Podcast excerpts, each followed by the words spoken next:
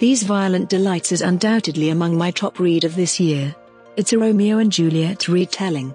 It's set in Shanghai 1926 and follows Roma Montagov who's a successor to a Russian gang named White Flowers and Juliette Cai, who's a successor to a Chinese gang called Scarlet Gang. These two opponent posses continually battle about their territory while running their complex organization of groups and attempting to keep the external powers which threaten to close in. Juliette Cai is determined, aggressive, deadly, and a badass. Subsequent to having invested a portion of her youngster years in America getting her schooling, she's anxious to show her family that she's equipped for driving the Scarlet Gang. What I adored the most about her, I guess, is that in spite of being a badass kind of female character, Juliet has a powerless and touchy side to her as well.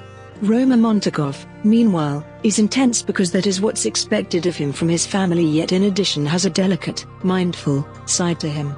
Together him and Juliet have an amazing chemistry. They have that ideal brutal young lady and a pitiful calm boy dynamic going on, that I cherished a ton.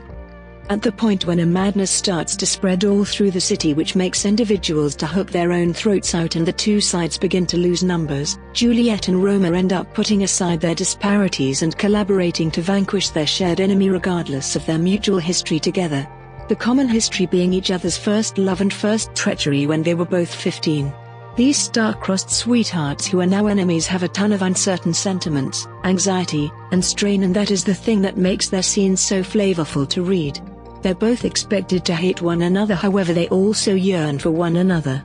I wish the book had a couple of flashbacks of 15-year-old Roma and Juliet sneaking to meet each other as well, however I'll take what I can get.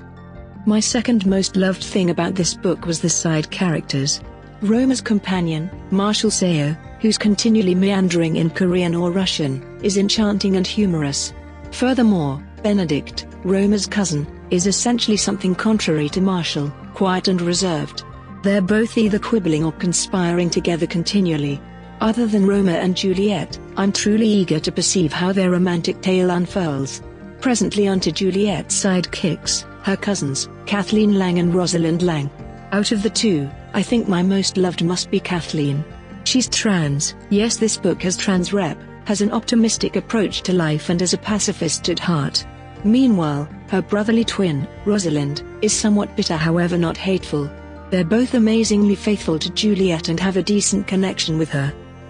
These Violent Delights is essentially a rich, brilliant dinner, loaded up with magnificent exciting twists and turns. All things considered, this was an altogether exceptional and a very creative interpretation of Romeo and Juliet with little equals to the play. After that capricious and painful ending, I can't sit tight for the sequel. I highly recommend everybody to add this book to their must-read book collection right away.